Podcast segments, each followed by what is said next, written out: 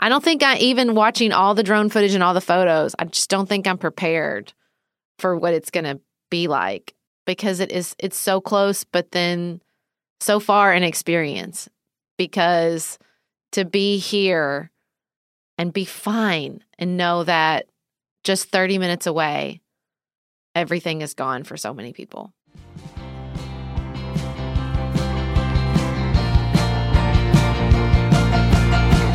This is Sarah Stewart Holland. And this is Beth Silvers. Thank you for joining us for Pantsuit Politics.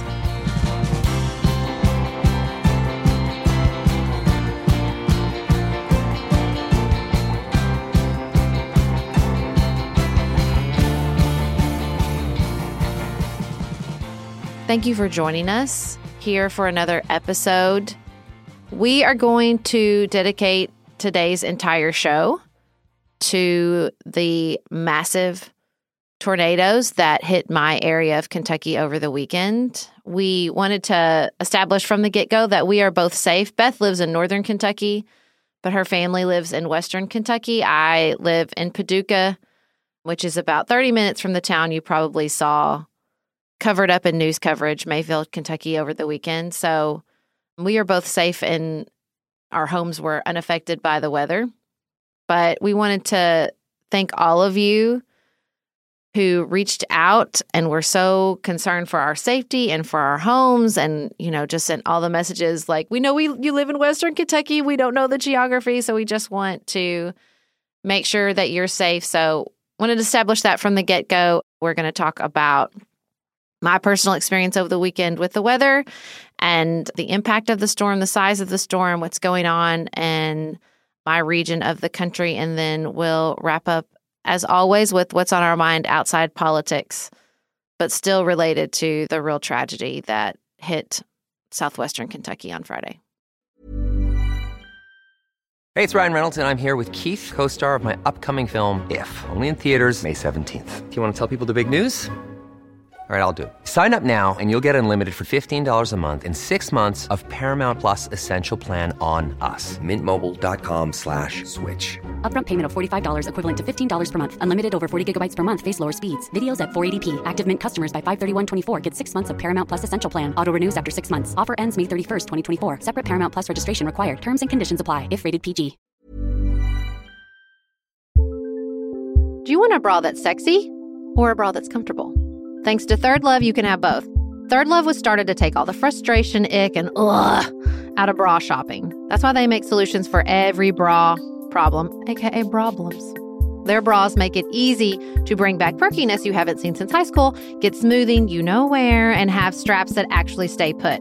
Designed at their headquarters in San Francisco and made from premium materials, they put every style through hours of wear testing on real women, including themselves, before it's given the stamp of boob approval. Comfort and support are guaranteed. Plus, whether you're a double A cup or an H cup, their virtual fitting room will help you find your perfect fit fast. And they've even invented half cups. No more feeling stuck between two cup sizes that don't fit right. It's time to get your problems solved. Visit thirdlove.com and get 15% off your order with code podcast15.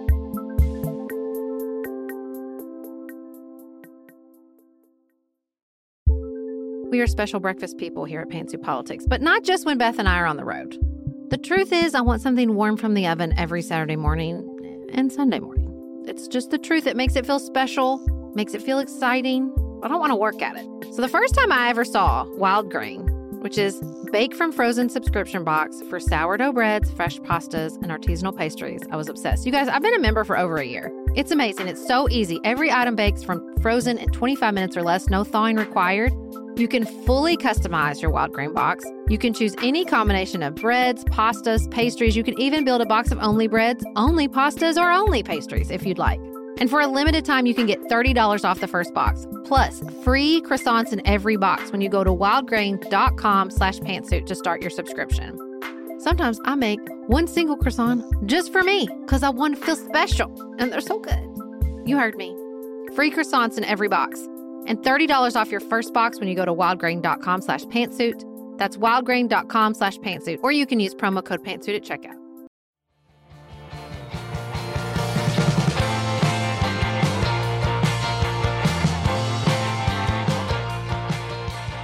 I thought I would just share what it was like in Paducah over the weekend with the extreme weather. For those of you who live in another part of the country, now Beth, did you get any extra, any storms at all? We did. I woke up about two o'clock in the morning, very concerned because my sister and brother in law and niece were driving to our house from Chicago. And so I had to kind of let myself know that they had already made it because they, they came in after we went to bed. So I heard them enough to realize that they had made it there. They weren't driving in that but it was loud. The wind was really loud at my house. I said a little prayer to just try to like comfort myself and center myself and go back to sleep. I was shocked that my kids didn't wake up. And we looked around quite a bit the next morning. The wind had ripped through a little tent that's on top of our kids' playset, and there were branches and stuff down, but nothing severe. Yeah, we started to get the warnings in the afternoon. I was at the post office and it was all the chatter in the the line, which was of course long because it's the holiday season and everybody's sending packages. There was a police officer in the line sending something, and he was telling everybody like, "This is going to be legit. Do not mess around with this store." And we're already getting so many warnings through the emergency management system.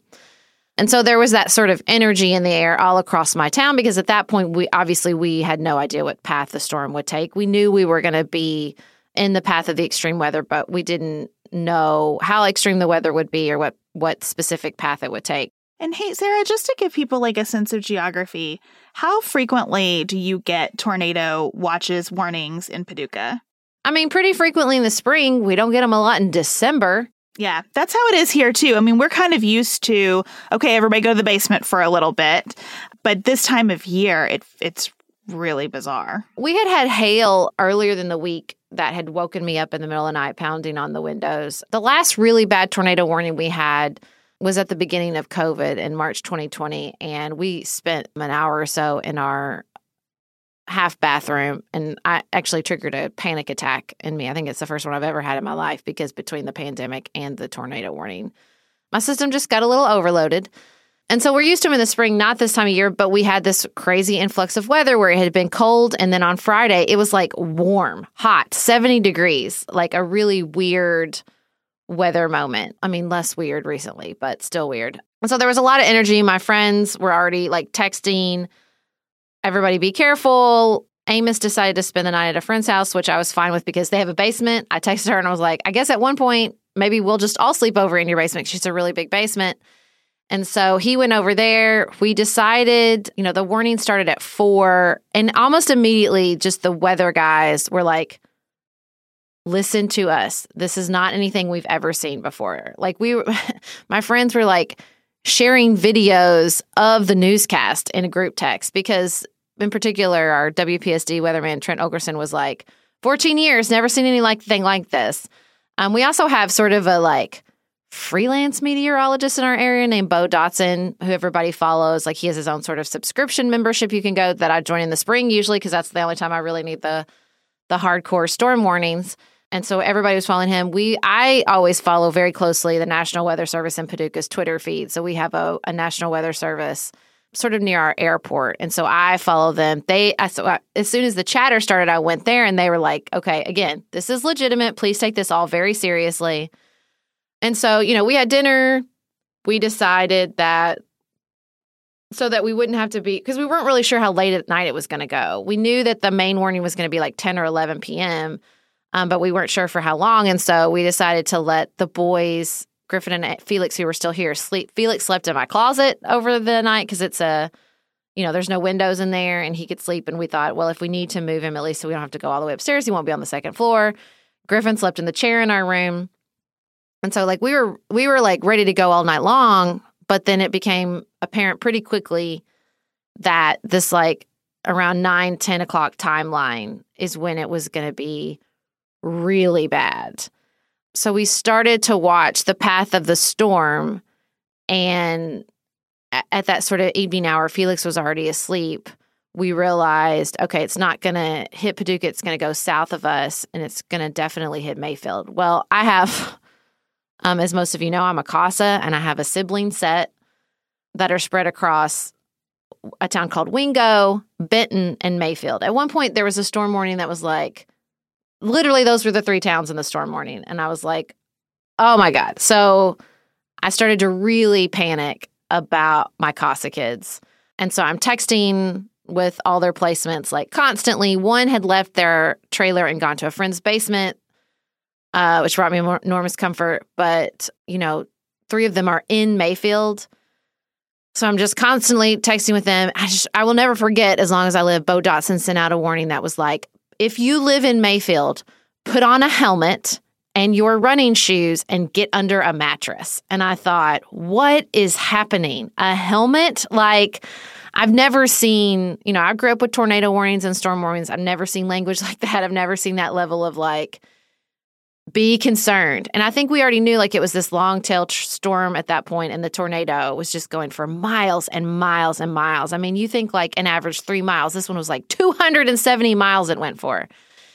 And so the, the warnings just kept coming. We knew where it was going to hit Mayfield. And then, so I'm texting, it goes through Mayfield. So I te- I'm texting with my CASA kids placement, and they're both, they're like, okay, we're safe. It's over and so I thought, okay, they're safe. I knew like I know enough about May- Mayfield's geography to know where they were lo- located, and I think I just took their like they're safe as like Mayfield is safe. and you know, we went to bed and we woke up the next morning and realized like Mayfield was not safe. Mayfield was decimated. And then you just get the flow of more and more information. And then you realize, like, oh, it wasn't just Mayfield, it was Dawson Springs, it's Marshall County. Marshall County is the main location for the Kentucky Lake, a lot of like where Paducah goes to enjoy Kentucky Lake. So my grandmother owned a house on the lake. That neighborhood is gone. The neighborhood where her lake house exhibit uh, lived used to be in Cambridge Shores is just gone. And you know the the nature. I'm sure you understand this from where you grew up. Like the nature of this region is it's like very regional. I mean, nowhere here is so big enough. You're not sort of in it all the time with all the surrounding areas. Like, yeah, I live in Paducah, but like so many of my friends grew up in Mayfield. So many of their like kids run businesses in Princeton or which also got hit. You know, so many people either have retired to the lake or live at the lake. You know, so the next morning I went to my mom was having a brunch for her former coworkers and somebody's un- they already knew their uncle had passed away in the tornado and it's just like, it was like one thing after the other until it just piled up and you realize, like, oh my, like, this is not, this is, and it's, it's the closest I've been to this sensation since the shooting, obviously. Because, you know, we had another school shooting at Marshall County, but it didn't consume the news coverage because school shootings don't consume the news coverage like they used to because they're um, becoming more and more commonplace. But like just to see this place that's like your place, like just everywhere to see May- Mayfield, Mayfield, Mayfield. This town that's like, I don't know, it might as well just be like not a necessarily a neighborhood of Paducah, but you know what I mean? Like it's just this region of the country where I live, this Western Kentucky region. It's just, it feels all very like connected and interrelated. And it was so bizarre to hear Mayfield. Uh, even a couple of news broadcast I was listening to this morning mentioned Paducah and that we weren't in the path and blah, blah, blah. Like it just never becomes less surreal to hear your town and your people and your places just caught up in the news coverage in the way that Mayfield deservedly is.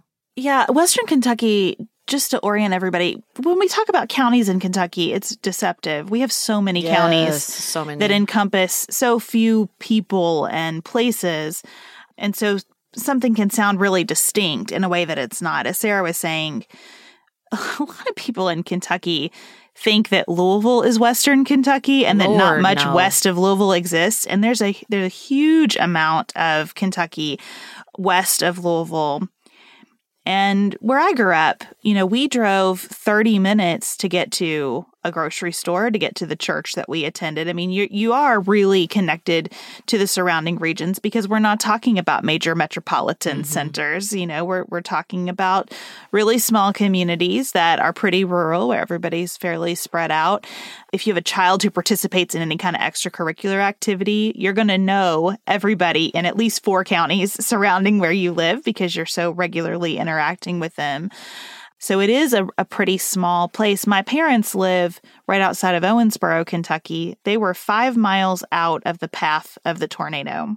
And the impact of the tornado just five miles out of its path, you know, you think about what five miles looks like. You have these places in the path that were decimated. And mom and dad lost power several times. They have found lots of debris in their backyard mm-hmm. and on mm-hmm. the, the farm around it, you know, just shingles and pieces of metal and stuff like that. But it's this really sort of eerie reminder of how close you were to something absolutely catastrophic. But that that difference of five miles is it's life and death. It's huge. Yeah, what, Nicholas had a friend who lives in Princeton. And his home was largely spared, but like a picture of his child, for, I think that was at another home that was decimated, was found in like mid Indiana because the debris was going up like 30,000 feet into the air. And I mean, that interconnectedness in many ways is a blessing because what you have is like Paducah is filled now with people, right? People staying with family because a lot of people have family in Paducah in the same way a lot of people in Paducah have family in Mayfield, right? I mean, you have people that are like just connected to that place. Either they grew up in Mayfield or you know they have they're married into a family from Mayfield or whatever the case may be. And so there's lots of people's homes are filled with people. Our hotels are filled with people. You know my friend Sarah's from Mayfield and she spent you know days going up there to feed people and and bring sort of like mobile food units so that they the first responders have meals and we had a team from Paducah do the same thing. A local guy named Brian Howman. He's sort of like our local Jose Andre, although I believe Jose Andre is here right now, which is also weird. A blessing, amazing, but just, you know, weird. And so it's just, you know, that interconnectedness in some ways is such a blessing because it, like, there were areas that were spared, like Paducah. It could have been Paducah. Like, it just could have been the way that storm was rolling. Like, I, we went to a, an event Saturday night downtown and I told, my friends, I was like, I just, it's like I almost want to hug the building. It's just be like, I feel like such gratitude for them. It's like so weird to just look around your downtown and be like, what if it was gone? Because Mayfield's downtown is gone. And so that just, you know, that, but I've, I've seen how people from the area can like come, come in and go out and help and offer shelter. And, but it's, you know, it's just, it's so hard. I have to go up there to to visit my kids this week and I just I don't think I even watching all the drone footage and all the photos, I just don't think I'm prepared for what it's going to be like because it is it's so close but then so far an experience because to be here and be fine and know that just 30 minutes away everything is gone for so many people. Just finished A Court of Thorns and Roses and craving another fantasy world to devour? Dipsea's got you. Dive into spicy enemies to lovers' tales or embark on an epic romance between immortal fae and sworn foes. They've got fantasy romance stories perfect for your morning walk, late night, or long bath. Dipsea is an app full of short, spicy audio stories. They bring scenarios to life with immersive soundscapes and realistic characters. Discover stories about second chance romances, adventurous vacation flings, and hot and heavy hookups. And there's a growing library of fantasy series with werewolves, Greek gods and goddesses, Regency era historical fiction, and fairy smut to explore the bounds of your pleasure. New content is released every week, so in between listening to your favorite stories again and again, you can always find something new to explore. For listeners of the show, Dipsea is offering an extended 30-day free trial when you go to dipseastories.com slash pantsuit. That's 30 days of full access for free when you go to D-I-P-S-E-A stories.com slash pantsuit. dipseastories.com slash pantsuit.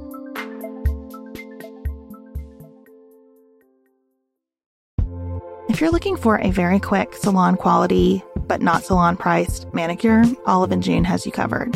We've talked about Olive and June's Mani system before. It has everything that you need for a professional manicure in one box, salon grade tools, your choice of six polishes. Those polishes are going to last you for seven days or more. The cost breaks down to about $2 a manicure. Olive and June also has press ons if you want. What I love though is that Olive and June each season is coming out with new colors, and I just got a set of spring and summer colors in quick dry polish. They say this dries in about a minute. It seemed dry to me in about 30 seconds. It was not kidding about being quick dry. I also love the light colors in this set. There is a huge range. My favorite one is called Kitten. It's like a pinkish gray.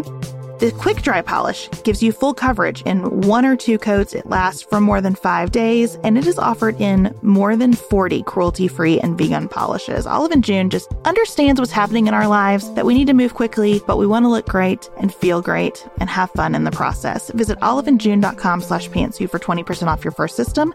That's O L I V E A N D J U N E dot com slash P A N T S U I T for 20% off your first Mani system.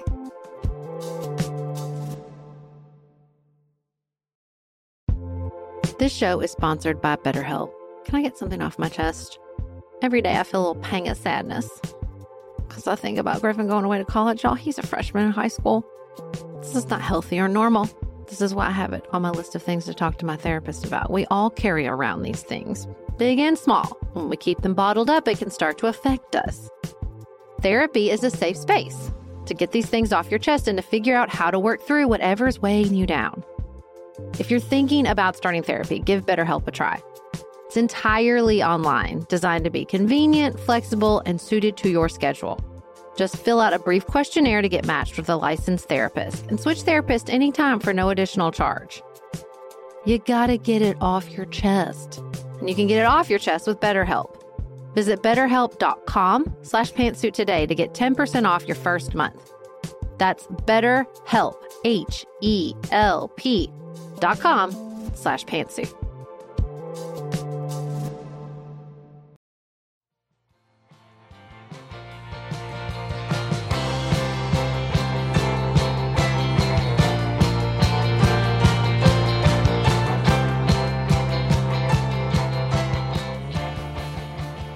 I wanted to share my personal experience to put some specificity, but let's talk about just the the specifics of the impact and the numbers of this storm. At least 78 people across five states have been confirmed dead. Kentucky took the brunt of this swarm of tornadoes, but they hit many, many other states, including Arkansas, Indiana. There were at least 40 tornadoes reported across nine states between Friday night and early Saturday morning, which of course is very unusual for December. Kentucky was the worst hit right now. We have 64 confirmed fatalities. And we're going to talk a little bit more about that in a minute. But I just think the size of these tornadoes, and especially coming at night, which is a particularly dangerous a time, is just so hard to take in. The maximum width of the tornado was at least three fourths of a mile, according to the National Weather Service. The National Weather Service in Paducah said that the historically long tornado tracked from Cayce to at least Beaver Dam.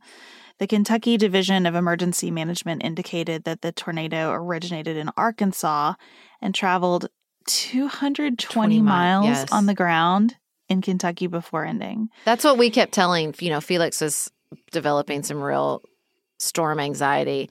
And like in an effort to calm him, Nicholas kept saying, listen, they only they're not on the ground for that long. That's what you have to understand for tornadoes is not they're not on the ground that long. And by God, if we didn't just see this tornado, I mean, think about how long it t- takes to drive 220 miles. It's just it's so hard to comprehend. So, if that information gets confirmed, this will be the longest continuous distance ever traveled by a tornado. An EF3 tornado is one that produces winds of 136 to 165 miles per hour, according to the National Oceanic and Atmospheric Administration. Um, so this was a really unusual storm. I, I was thinking, Sarah, as all this has been unfolding, you know, a tornado in Western Kentucky is a huge part of my family's history. When I was five years old, uh, a tornado ripped through our family farm, pretty well destroyed our barns. I don't know how our house survived. I look back and think, how were we safe in our house when this is what happened to the mm. barns? My grandfather was killed in it. He had been working on a grain bin and literally was blown off the, the grain bin and died.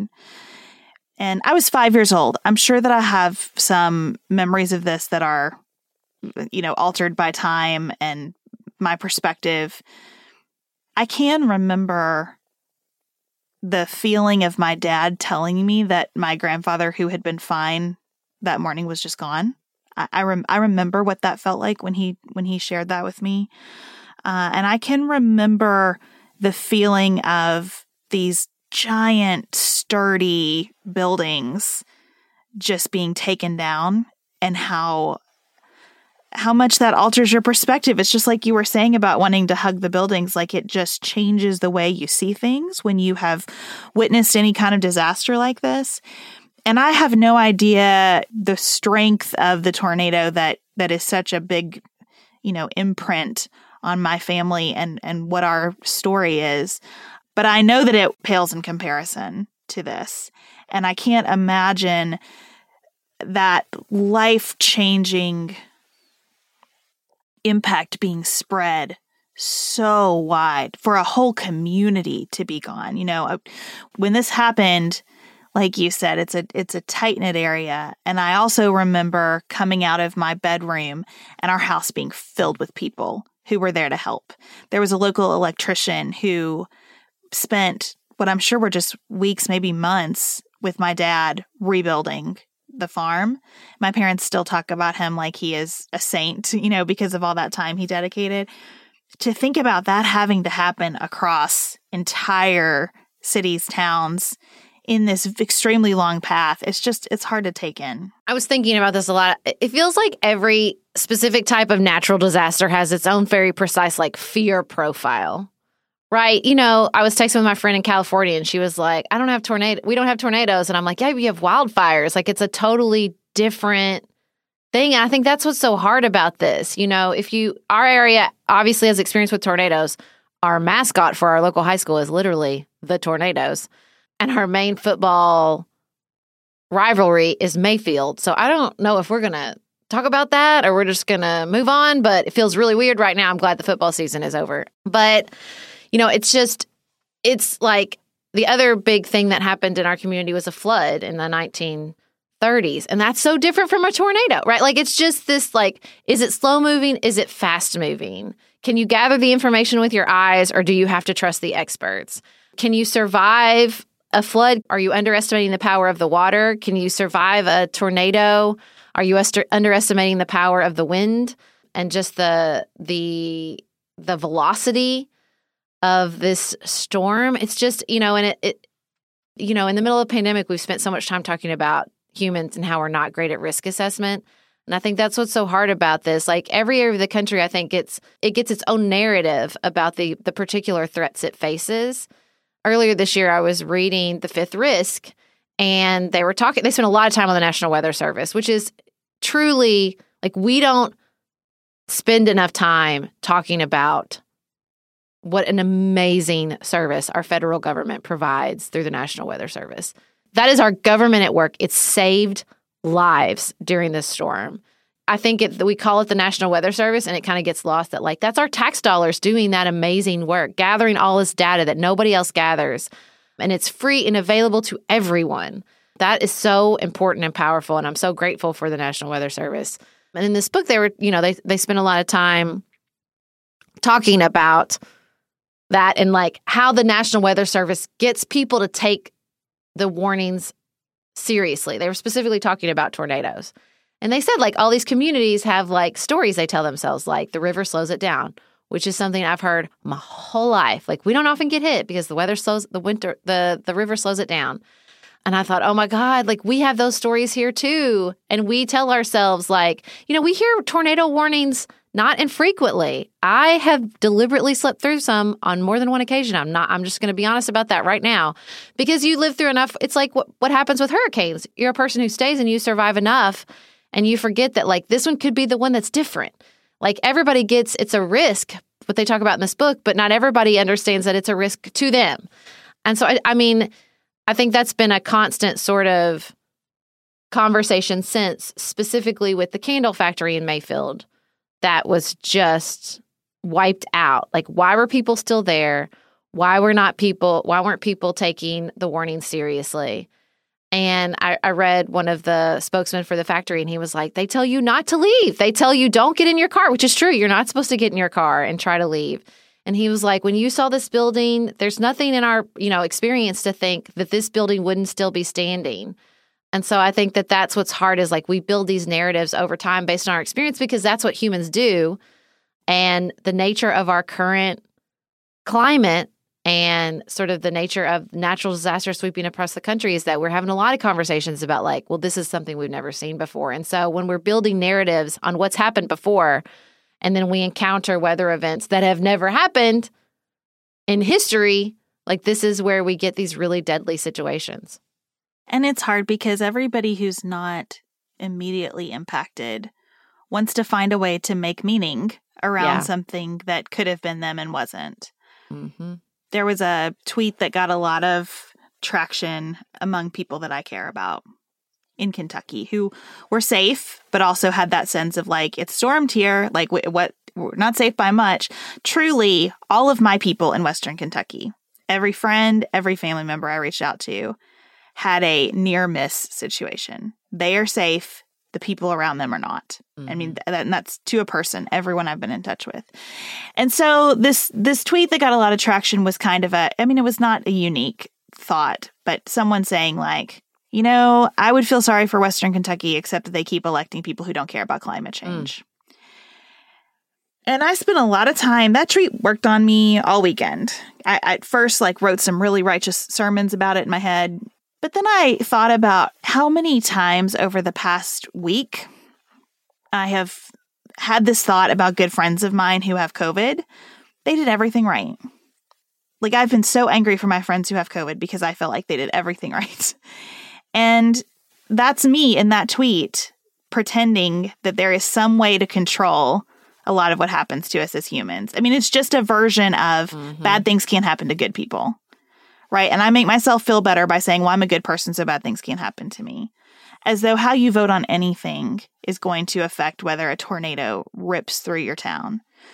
And I've just been trying to like sit with the fact that the the message whether you're in an area that has wildfires or earthquakes or tornadoes or hurricanes or whatever kind of threat you're dealing with and for all of us around the pandemic is like we can do a lot of things to mitigate harm.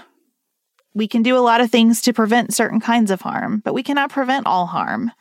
And some things that happen like this are just random. It hurts to use that word, but I mean, as somebody who's had my life impacted by a car accident, like some things are just random and they're devastating, and you just can't make meaning from it as much as you wish you could.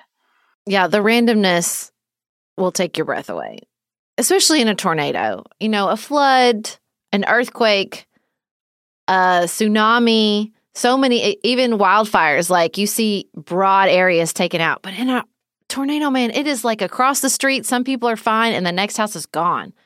It is so random. And I think there is this desire, you know, to take meaning or to to exhibit some righteousness to make yourself feel better. I am always struck in these moments, which I you know, I I feel like I've lived through at least two directly in my community in my lifetime. Three, if you know, we're not judging it based solely on the size of the media coverage. And it's just, you know, I can't do anything that happened up until the moment the tornado hit. But what I can do is watch how my community responds. And, you know, everywhere I've been, every text message, everywhere, people are just like, what can I do? What can I do? What can I do? And it's hard because there's these like phases. I mean, right now, not much because unless you're a lineman and you want to get in the car and drive, then I'm sure they could use you because it's like the down power lines, the gas, there's just so much like acute triage that has to happen in the area. Like you couldn't even get into the area. There were people like that were trying to check on houses and stuff, and you just couldn't get there because there's so many down power lines and there's a transmission site that's down. And so there's still so many without power. And so, you know, we're dealing with just like the acute getting people fed, keeping people warm, getting them out of the elements and and search and rescue. It's so hard. Like just this because and I think the the way the media coverage works is so particularly difficult because you have the nation's attention when it's like we really need your attention in like 2 months when it's going to be really hard, you know? I think that's what's so heartbreaking. But like just the the level of organization and care, and people are like, just tell me what you need, we'll get it. Like, I had people over to my house for a open house yesterday, and I was like, okay, what we're hearing is that the people feeding on the ground need hamburgers and buns, and so we filled the back of a car with hamburger and buns and took it, you know, to the people that were feeding the first responders and the victims. And I, you know, there's just this outpouring of concern that like is a, it doesn't have a lot of places to go yet. Like, you know, we're we're all donating and buying, but they're just going to need so much physical capacity to clean up the like the debris and what's left behind. And so I think that's going to be, you know, the work and it's hard to but I, i'm still so you know i'm so proud of how the community has responded and the level of organization and the level of concern and just everywhere i went all the time it's all we could talk about it's all we could think about but it's just it's it's hard because it feels like you want to do everything you want uh, you definitely want the help and the attention of people across the country and you're still a little sort of your hands are tied right now. And I think that sort of makes this even harder. Yeah, Chad, my husband said yesterday, you know, I would get in my truck with a chainsaw and a sleeping bag and go down and help clean up if I thought I wouldn't be in the way right now. But I think right yeah. now it's just too early. Uh, yeah. And I was texting with a friend this morning uh, who's also in Paducah, and he was saying, we're just going to need people after the holiday. We're going to need mm-hmm. people mm-hmm. after the media has turned its attention away because this is a long project. Yeah. And the the instant hit is not going to do it here. No, I mean even uh, you know all the donated water bottles and clothing in the world like we have to physically get that stuff out. Like just mountains and mountains of former homes and former buildings. They took it took out the water tower the giant white water tower is gone. Like it's just going to be and they that's what they immediately the like Mayfield police was like please don't come. Like we cannot it's a risk right now and we don't need more like people like we don't need safety risk right now. Like we have to get the we have to establish like just some baseline safety right now as far as the power lines and the gas lines before we can do stuff like that. But yeah, I mean and we're we're just we're all already thinking about like, well, what what are these people going to do for Christmas? Like, we can't fill them with toys. Where are they going to take them? And so we're just trying to think about like, well, what can we do? And and it's just it's hard because the level of need is so high. And you know, in particular, because at least in the spring, you know, the weather is getting warmer, but right now the weather is getting colder. And we're going to need to be out there probably in some unfortunate weather clearing debris and clearing the town. So it's just, it's just, it's a particularly heartbreaking time of year to have this happen. And we've talked before about how disasters can have this second wave of people trying to help in ways that that actually yeah. strain the resources of the community even further. I'm really grateful that we have in our state leadership someone who's from Western mm-hmm. Kentucky. I mean, Governor Beshear, and you can hear it in his voice yeah. and in his words. This is his home too. And I think that he will do a very good job to the extent of the power his office has trying to help coordinate with local personnel to effectively organize the assistance that's going to be needed in this area. But Sarah, I know you've been thinking a lot about how to give people who want to help some direction about what's actually helpful and we'll put links in our in our show notes today but does anything come to mind for you as like if you have a call to action today in your heart to help this area here's what you should do with that well i think the state has organized a relief fund they're going to, in the beginning, cover funerals and then we'll cover the cost of uh, cleanup and recovery. And so, you know, I think they did a good job with those funds during COVID. I trust uh, the administration. So that we'll put a link to a WKMS article that gives some other directions. You know, uh, obviously the Kentucky Red Cross, the Kentucky United Way that have been verified. And so we'll, we'll give you a list of a bunch of different options. But if you're looking for a relief fund that's definitely verified and trusted. I think that the state run one will be a great place to start. This has also been such a reminder for me that wherever you are, uh, donating blood makes a huge difference. Yeah. Just having an adequate supply of, of blood in any community is really, really important. And if you are in a position where you very much want to help and do something that that is actually helpful, that there is never a blood donation that that was not a good use of of what you have to offer. Yeah. Sarah and I have talked many times about our desire to age as gracefully as possible, and skincare is a huge piece of that. I spend a lot of time and money thinking about my skin, and I have added Ritual to my routine, which just gives me a lot of comfort. Ritual is here for us. They have created a wrinkle support skin supplement and conducted clinical studies, so we know it's working. They're taking the guesswork out of skincare. Ritual Hyacera is one of several Ritual products that I love. I take the daily multivitamin, I take a probiotic, and Hyacera is that once daily skincare supplement that is clinically proven to reduce wrinkles and fine lines and increase skin smoothness in 90 days. I recently met a friend for the first time in person as opposed to online.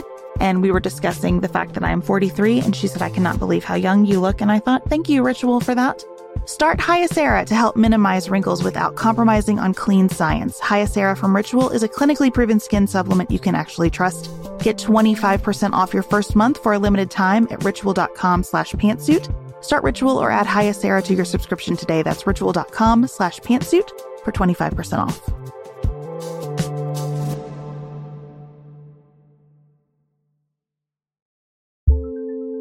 Do you want a bra that's sexy or a bra that's comfortable? Thanks to Third Love, you can have both.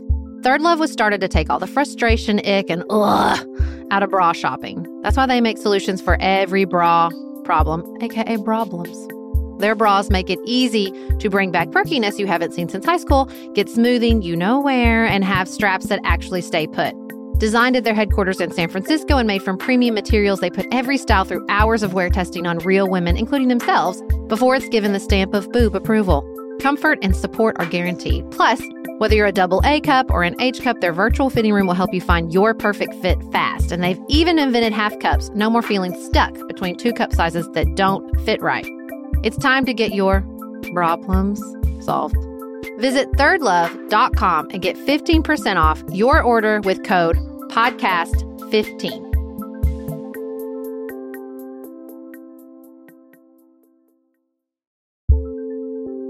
There's not much worse than a dry itchy scalp.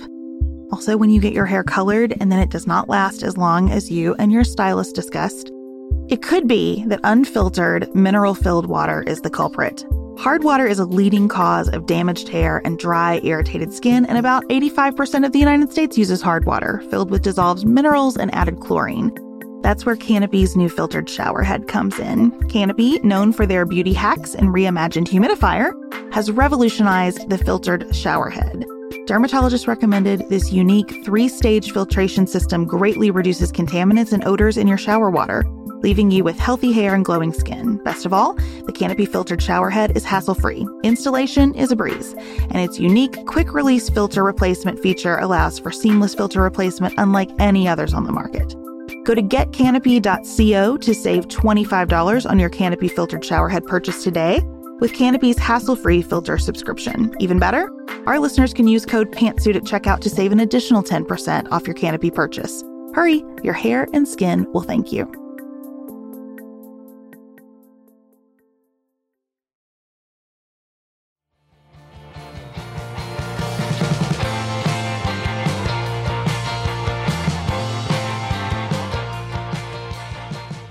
Beth, we wanted to wrap up with talking about how difficult it was to sort of hold all this and move through our normal schedule of weekend activity because life does go on. Life goes on in Mayfield, life goes on in Paducah, life goes on in Dawson Springs. But it was a very weird sensation. It was a weird sensation. You know, so my mom and dad were not in the path, but close to it. My sister, brother in law, and niece came to spend the weekend with us. So we were all here together, kind of like, has anybody talked to mom and dad yet when we woke up Saturday morning? And it took a while to get in touch with them because cell service was really bad. Mm-hmm. Their internet was down, their power was out for a while. We finally touched base with them. We found out they were totally okay, but that communication was difficult. And then we had like this weekend of fun planned. Jane had a violin concert. My sister and brother in law were here to play in the pep band at an alumni game at Xavier University.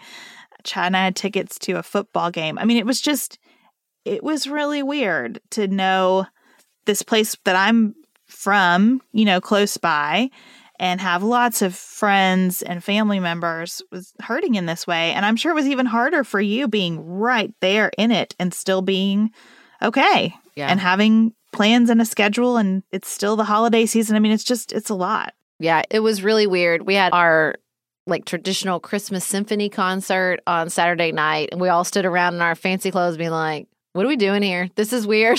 like, you know, and they they talked about it, it during the concert, and we they collected money because again, we're all sort of like, well, we it's not like we could go get in our get our chainsaws and go down there right now. Um, they've told us to stay away. It's not helpful. And so, you know, we had our holiday party on Sunday. We collected food. The symphony collected money. That's what we all just donating, donating, donating, organizing, loading, donating, connecting people. Okay, well, do you know somebody who knows somebody here? Just like putting people in touch with this. But it was like at one point, I was like, you know, serving eggnog and then getting on my phone to figure out if there's a place in Mayfield where we can serve food to closer to the emergency responders. Like it just, it was weird. It was weird just constantly being like kind of living in both worlds where, you know, you're like moving through your schedule because you don't really want to cancel it and just sit around but you're like donating you're you're buying hamburger buns you're buying like all this stuff it's just it was it was weird it was definitely weird and it will continue to be weird. Again i'm i'm gonna have to go out there this week and just to continue to be thinking about like how do we make the best impact? How do we you know i spent a lot of time like washing packaging blankets to take over there to i'm trying to think like what furniture can we get to people so that when it's time for them to start like rebuilding. But you don't want to bombard like the services like lot, i spent a lot of time in venmo just like yeah sure have some money like here you go but it was you know at one point nicholas was like well should we cancel our party i'm like to do what like again getting our and take our chainsaws like we're not linemen. I can't do anything right now. Like I don't have those skills. I desperately wish I did, and I am in such admiration for the long hours the people that like work in the road crews and work for the electric companies are putting in. But it just you feel so powerless if you're not in that particular group. We talk a lot in other contexts about how one of the problems in American civic life right now is that we mistake having an emotion for participation. You know, we think if I get real mad about something, then I am being a citizen engaged in democracy. And I think that these situations kind of remind you that, like, being really, really sad about this doesn't help anybody if you're sad to the point that you're changing the, the course of your life to just be sad. It, that isn't actually benefiting the people who need good energy and and who need help. My one of my friends who i reached out to said in response to one of my messages hey let's not wait for another tornado to chat again. Because the last few messages i had had with him were all pretty disaster related the school shooting in marshall county my mom being hospitalized with COVID. I mean, it was just kind of like we were pinging back and forth Mm. in emergencies. And it really struck me and makes me think like no like you need to you need to have your holiday open house like i think part of what this calls us to is Come together. go live life and be in the world with other people and nurture your relationships and be Mhm. Thrilled that this didn't happen to you. And do what you can to be helpful and don't try so hard to be helpful that you're actually not helpful. Like just be present with how being a person in the world is hard and has all these factors that you can't control but it has all this beauty too. And and you're meant to have that beauty while you can. And I don't know. It it really touched me when he said that because I thought like I think that is the lesson to to take right now just your heart is with these people because you care about these people so care about them all the time as fully and as best as you can Yeah. I've gotten some feedback that I have a lot of melancholy music on my holiday playlist.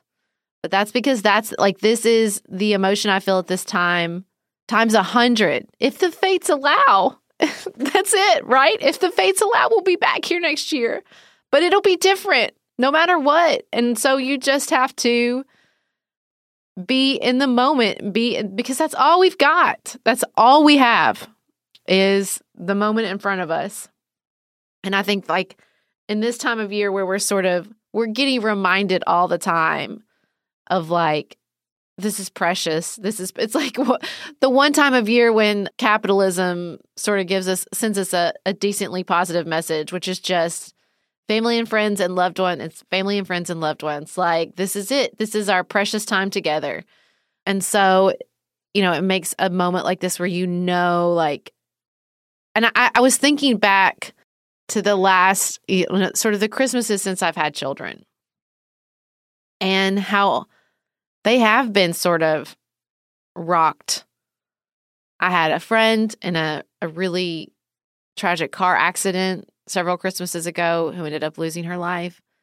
You know, last year was so intense because of COVID and this feeling like the risk is everywhere. People were sick, people were hurting. And it's just that that reminder that it's fragile. It's so, so fragile that is is hard to hold, but makes whatever you hold along with it that much more precious. Again, thank you so much to all of you for your concern and your donations and your support for my home, for our home state. We appreciate it so much. We will be back with you on Friday with another episode of Pantsuit Politics. Until then, keep it nuanced, y'all.